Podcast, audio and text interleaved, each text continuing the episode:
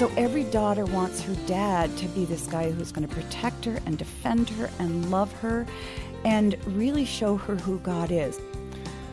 Dr. Meg Meeker is passionate about the difference that a loving dad makes in his daughter's life, and she's back again today on Focus on the Family.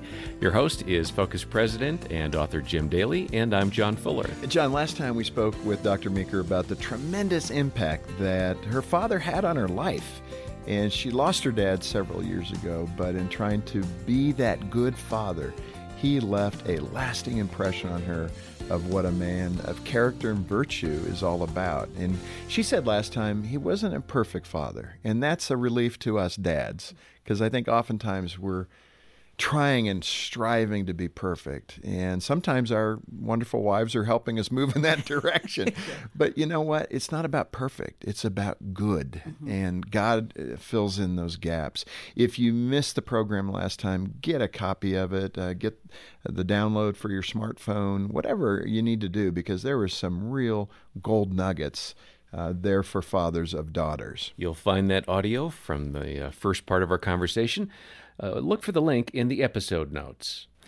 And uh, Dr. Meeker's book that uh, really we're basing our uh, conversation on is called Strong Fathers, Strong Daughters 10 secrets every father should know. Meg, welcome back to the program. Oh, it's a delight to be here. Thank you. Now, I need to confess, you know, I'm the father of two sons, and I don't have that privilege of raising a daughter. John, you have. God has blessed me, uh, enabled me to have three girls, and so they're, they're wonderful. You're living the dream. Yeah, I am.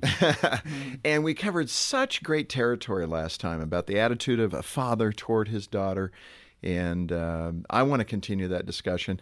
I want to start with a story. You're a pediatrician, so yes. you have many patients that come into your, your office, your practice. Yes. There was one that I read in the book about a girl who was traumatized by something she saw on television. Mm-hmm. If you think about the culture and how it impacts us, listen to this story.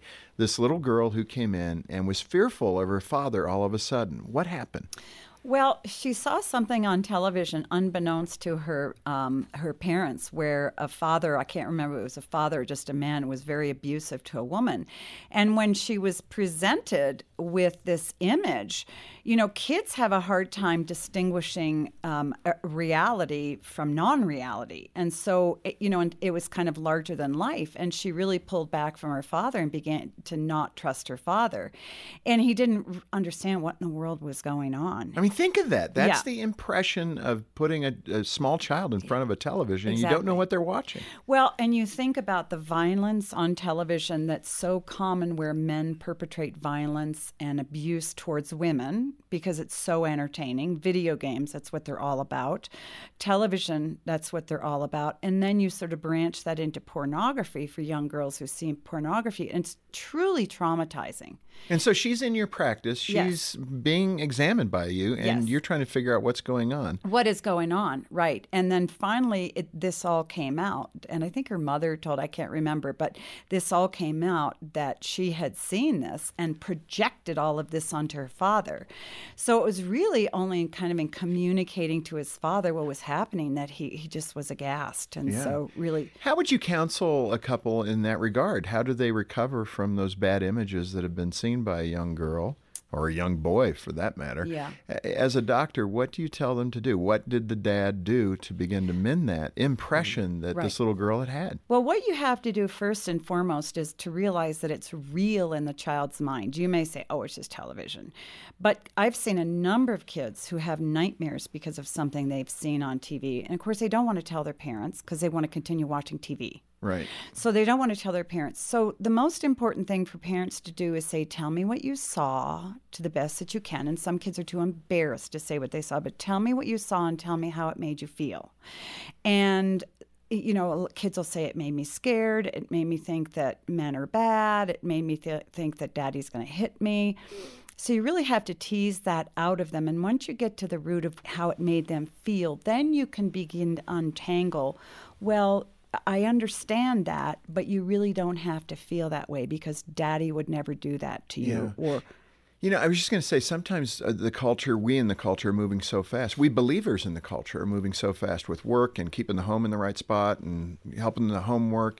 We forget some of these deeper subtle things that need to be accomplished in a child's life. Right. Eh, how do we catch ourselves so it's not just about the grocery list and paying the bills and making sure the homework's done and getting the kids off to the soccer team and all those kinds of things? How do we slow down and really feel and understand the contour of our children's experience so that we can parent them effectively. Well, uh, first of all, I think we need to really understand that kids see life very differently from the way we do. And one of the big mistakes that parents of kids 10 and older is to believe that they see what we see and they feel what we feel. And we accept can, them as adults. Exactly. Yeah. And they can handle what we can handle. And they can't, particularly when it comes to media, social media. I mean, for instance, now we have very clear data data that shows that social media dramatically increases a girl's risk for depression. Now, we may look at that same media and go, oh, that's ridiculous that that girl would post that. We can process it very differently. So, first of all, to understand that kids are more sensitive in general to what they see and hear than we are because their ears and their eyes perhaps have never seen that. We've seen it a million times. Then the other thing I think we knew there there are many things we need to do in the day that are mandatory. You need to drive your kids here. You need to cook dinner for them. You need to go to work in this. But wherever there are 15 minute pockets here and there where we don't need to be doing something, i.e., checking our email on our phone, put your phone down. Have a basket in your kitchen, and when you walk in the house, put your phone down there. Even you know, just taking 15 minutes extra a day to look at your kids and to pay attention and to watch them. And it takes discipline. Huh takes a lot of discipline, but there's so much you can pick up on your kids by 15 minutes a day. And I always encourage dads if you could spend 15 more minutes a day with your kids, just listening and reading to them, or take one on one time with each child a week or every other week, take them out to breakfast on Saturday morning.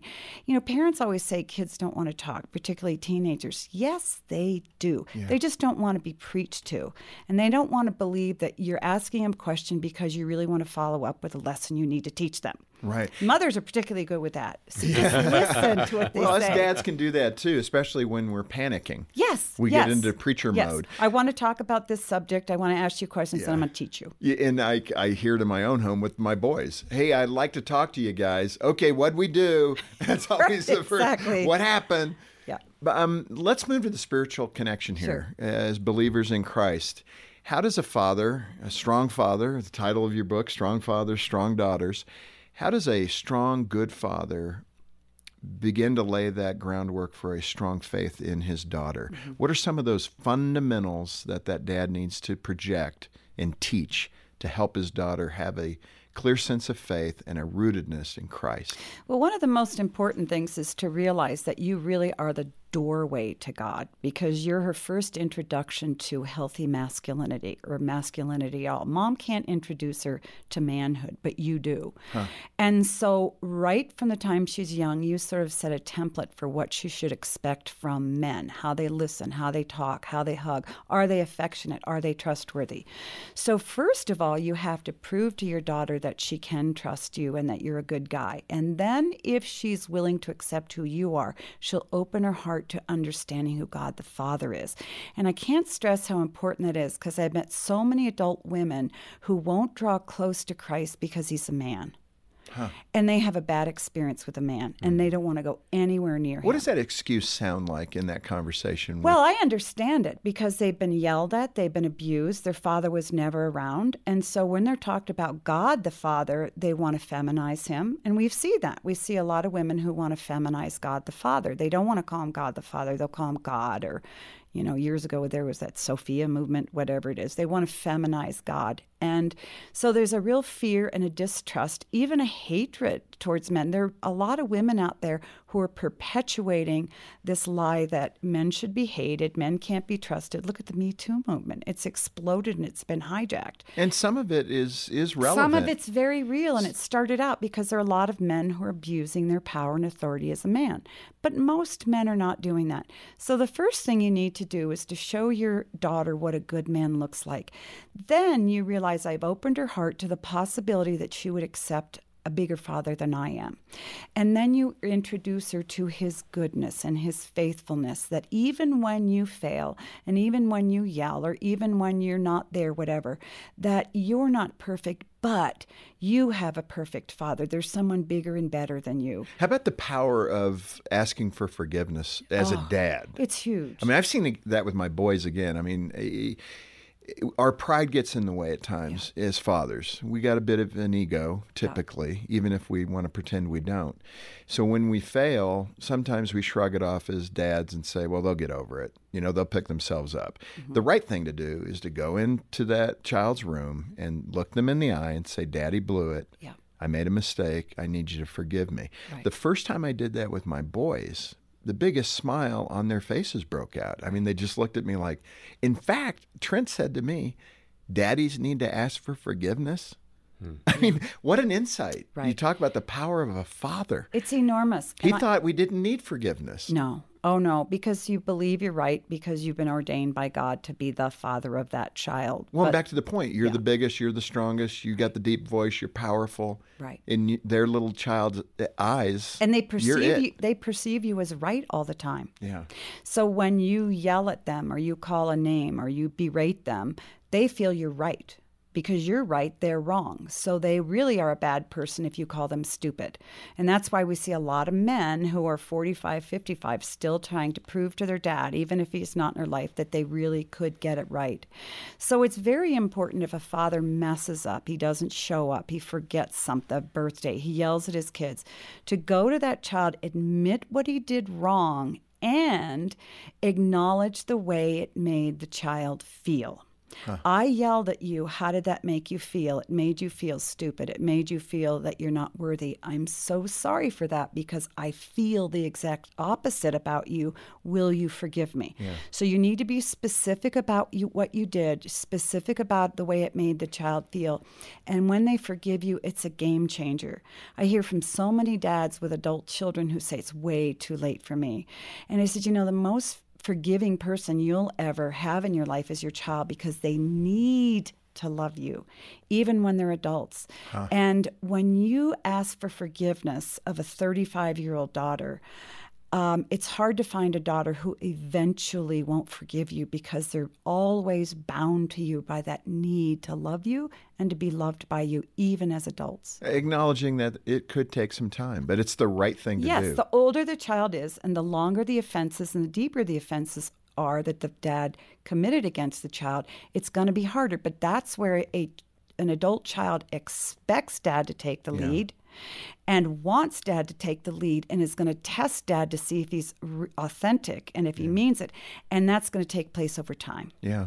Meg, in this area of a dad successfully transferring faith to his daughter, um, you mentioned the need for a dad to be seen and to be real in his faith. And sometimes for us dads, that can be hard. We, we might do the little devotional at night, but to sit in a chair and say an open prayer while the kids are moving around or something like that feels a little awkward. Sure. But w- I want to really pinpoint what you're driving at. What's that behavior, spiritual behavior, look like for a strong dad modeling it for a daughter? You know, I think my husband did this very well. He's a very humble man. And he really taught our kids humility. And the way he showed them humility was really engaging the poor in our community. I'll never forget, my husband had picked up Chinese food with our daughter, who was seven or eight. And on, um, he brought the Chinese food home. And I was upset because he didn't bring the egg rolls, which were my favorite. so I was going at him. I was tired and hungry. And my daughter, my little daughter, came over to me and said, Mom, don't be mad at dad. And I said, Why? and she said, On the way home, dad saw a man in the park rummaging through a trash can. And he took our bag of Chinese food and said, What would you like? And he took my egg rolls. I think the Lord had a message. He had a message. and that's how you teach your kids humility. You have to live it in front of them. You have to show them faithfulness. Show them faithfulness to your wife, to your God, to doing what God asks you to do. So do more and speak less because kids don't want you to tell them what to do. They want you to show them what to do. Meg, there's a common statement that's made amongst women. Uh, it's something like this Oh, you married your father. Uh, you know, sometimes that is said between girlfriends. Yes. Did you realize you married your dad? and of course, you go, "Oh no, I didn't." Yeah. Or maybe they say, "Yeah, it's awesome." Describe that odd human proclivity to marry someone like your your dad or your mom, your parent. I mean, it's interesting that we do that. It is, and when you talk about it, it can sound a little creepy because. no, but it's it's but that it's true. magnetism, that, It's that thing you loved about your parents, Right. perhaps, hopefully, right? Yeah. And here's why that happens. We as we get older gravitate back towards what we know. We we seek out the familiar and we seek the same character that we're comfortable with, whether that's good or whether that's bad. And I can't tell you how many times I've sat with a girl who's 18 or 19 and has a bad relationship with her father and insists she'll never marry a man who's going to yell at her, never be around or whatever. And a few years later, I get a wedding invitation, and guess who's standing at the other end of the church? Somebody just like her dad. That impulse and drive in us is so strong to attach reattach ourselves to what we know because it's safe and it's all subconscious so if you had a dad who who spoke well to you and treated you well and showed you how a man should treat you that's what you seek whether you want to or whether you don't Yeah, and who wouldn't So- want that? I mean, that's the right and thing. that's the power of a dad. I'll never forget our third daughter, who's now married two years, came to me af- a year after she was dating her now husband, and said, "Mom, I don't want this to come out the the wrong way, and it sounds kind of weird, but I think the reason I love Jonathan is he reminds me so much of Dad." What a sweet compliment. It was one, when I immediately told my husband. Yeah, I bet. And and I know that when you say that to a husband, it can be terrifying because you realize you really have that kind of power in your daughter's life. Hmm. But you have it, and it's God given. And here's the great news: you can live into it.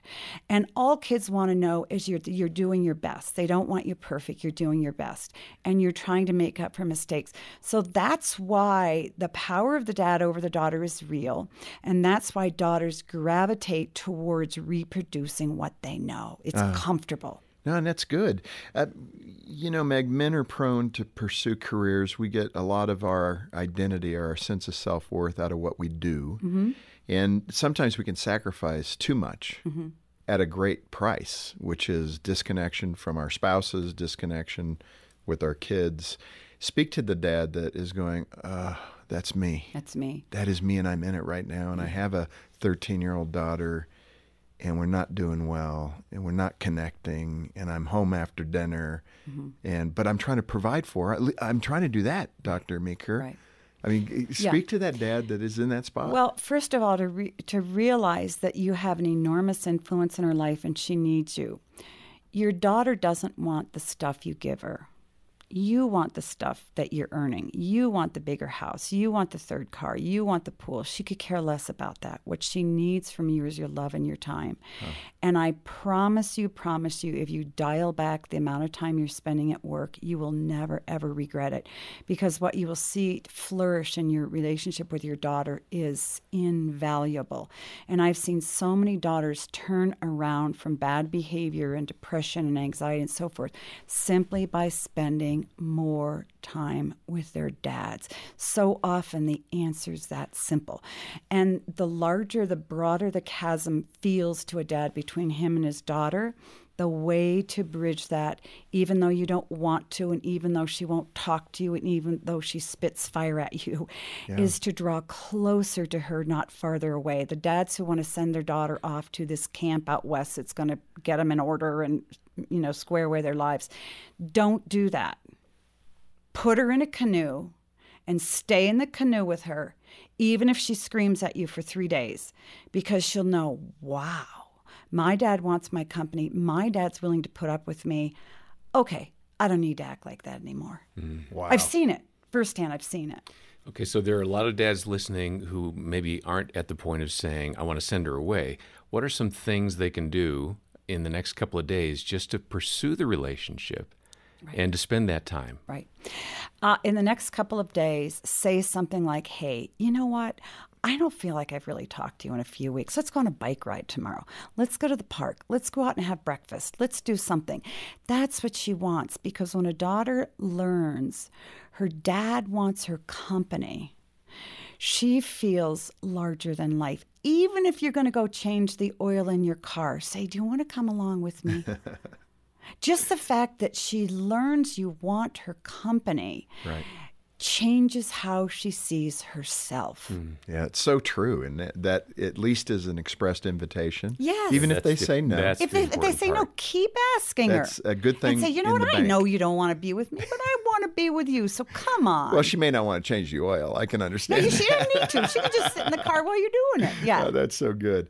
Hey, um, we have talked a lot about those external influences that can put an obstacle up for healthy relationships. But it is possible in Christ to rise above those things. And I want to make sure for the woman who's, you know, she didn't have a good dad. Yeah. And maybe she made some mistakes that earlier you pointed out the data of being promiscuous mm-hmm. or doing things that she regrets now Sure. but maybe she's come into a relationship with Christ. She's 25 years old. Can she make good decisions? It's not a fait accompli that if you had a terrible father, you have to marry a terrible man. No. And we don't want to express that. So uh, deconstruct that, that there is hope for everyone to do better. Yeah, absolutely. And and I've had a, m- a number of women read this book and go, I get it. I get it. I now I know what I really wanted and never got. Because kids who don't get attention or don't get love from their dad, we all come into our middle life or our, our marriage with a preload. But once we look back and recognize what we really wanted and never got, we stop blaming ourselves for wanting it. Ah. So to really sort of look back and say, what did I want and what did I need and what did I not get? And how did it influence me today? And then to march through and say, God, I always wanted attention from a dad. I always wanted affection and I never got it. But I'm willing to open myself up and let me see if you can be that. And that's where faith comes in. It's never too late. It's never too late, no matter what kind of past you've had, to open yourself and let God in and let Him show you what it's like to be loved as a daughter. And sometimes, again, as a father, you feel like you're groping in the darkness. You don't know that you know you're not clued in. You're you think you understand it, and then you realize, oh, I'm missing some detail. You, in fact, have a story about Alicia. I think you probably changed her name in the book. Where Alicia, you know, she was going her own way in her 20s, uh, in relationship with the, the different men, lands in a relationship with one man, and dad's going, something's not right. That gut feeling is there. Describe the rest of the story. Yeah. Uh, this was a situation where she got pretty angry with her dad because she said, I'm old enough to know what I want to do. Don't tell me what to do. I can hear the conversation. Yeah, don't tell me what to do. I'm a grown woman. You know, even though I'm still living at home because I'm finishing college, you don't know what you're talking about. I do because everybody in college feels smarter than their parent. right. And then they begin telling their parent about all the mistakes they made. So, in a way, the more her father expressed his concern about this guy, the more time she spent with a guy. And eventually, um, the guy ended up treating her not very well and leaving her. And she felt very, very embarrassed and didn't want to tell her dad. And her dad was very gracious and said, you know, it's okay. But she realized that her dad wasn't trying to be mean to her, and her dad wasn't trying to put her down and teach her that she wasn't adult. He was trying to show her that sometimes he, as a man, saw things in another man that she, as a woman, couldn't see. Yeah. And that was a very important lesson. And so then moving forward, she listened more to what her dad had to say. Yeah. Even though she didn't like it, she learned dad really does know something and I respect him. And his opinions really were really born out of love, not out of looking down at me. Yeah, and I appreciate that right at the end of the program here for the dad who's desperate, who thinks, you know, speaking to his 22, 23 year old daughter about these things that concern him, they're going to go in one ear and out the other. Take the risk. Yes. Don't talk yourself out of it. Right, right. And regret the fact that you never expressed your concern, but do it in love. do it in love and use I statements.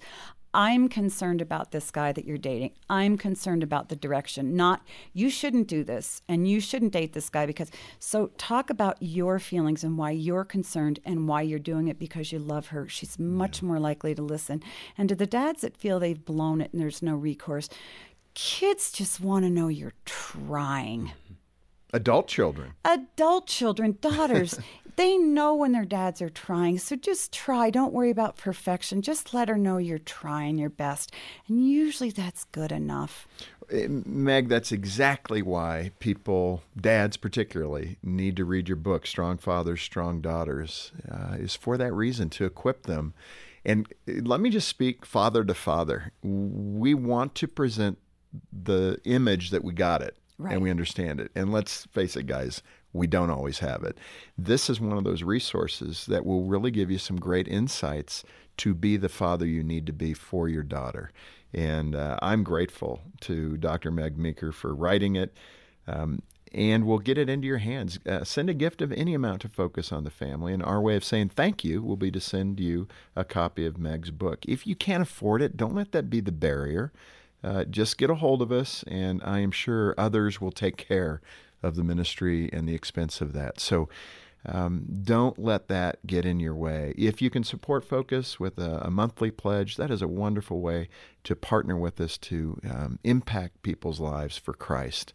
And uh, with that, Meg, I want to say thank you. Thank you for doing it. Thank you for being a great model, a mom of three daughters and a son, yes. and for your uh, husband, Walter, being that dad, yes. the science dad who may not be out there extravagantly in any way, but just being a solid man of humility, faithfulness, and a wonderful model. Thank him for us. I will. And thank you so much for having me. Well, we want to encourage you to support the work of Focus, and uh, when you do, either a monthly gift, as Jim said, or a one time gift of any amount, we will uh, send along a copy of Strong Fathers, Strong Daughters. Just look for the link in the episode notes. On behalf of Jim Daly and the entire team, thanks for listening to Focus on the Family. I'm John Fuller, inviting you back as we once again help you and your family thrive in Christ.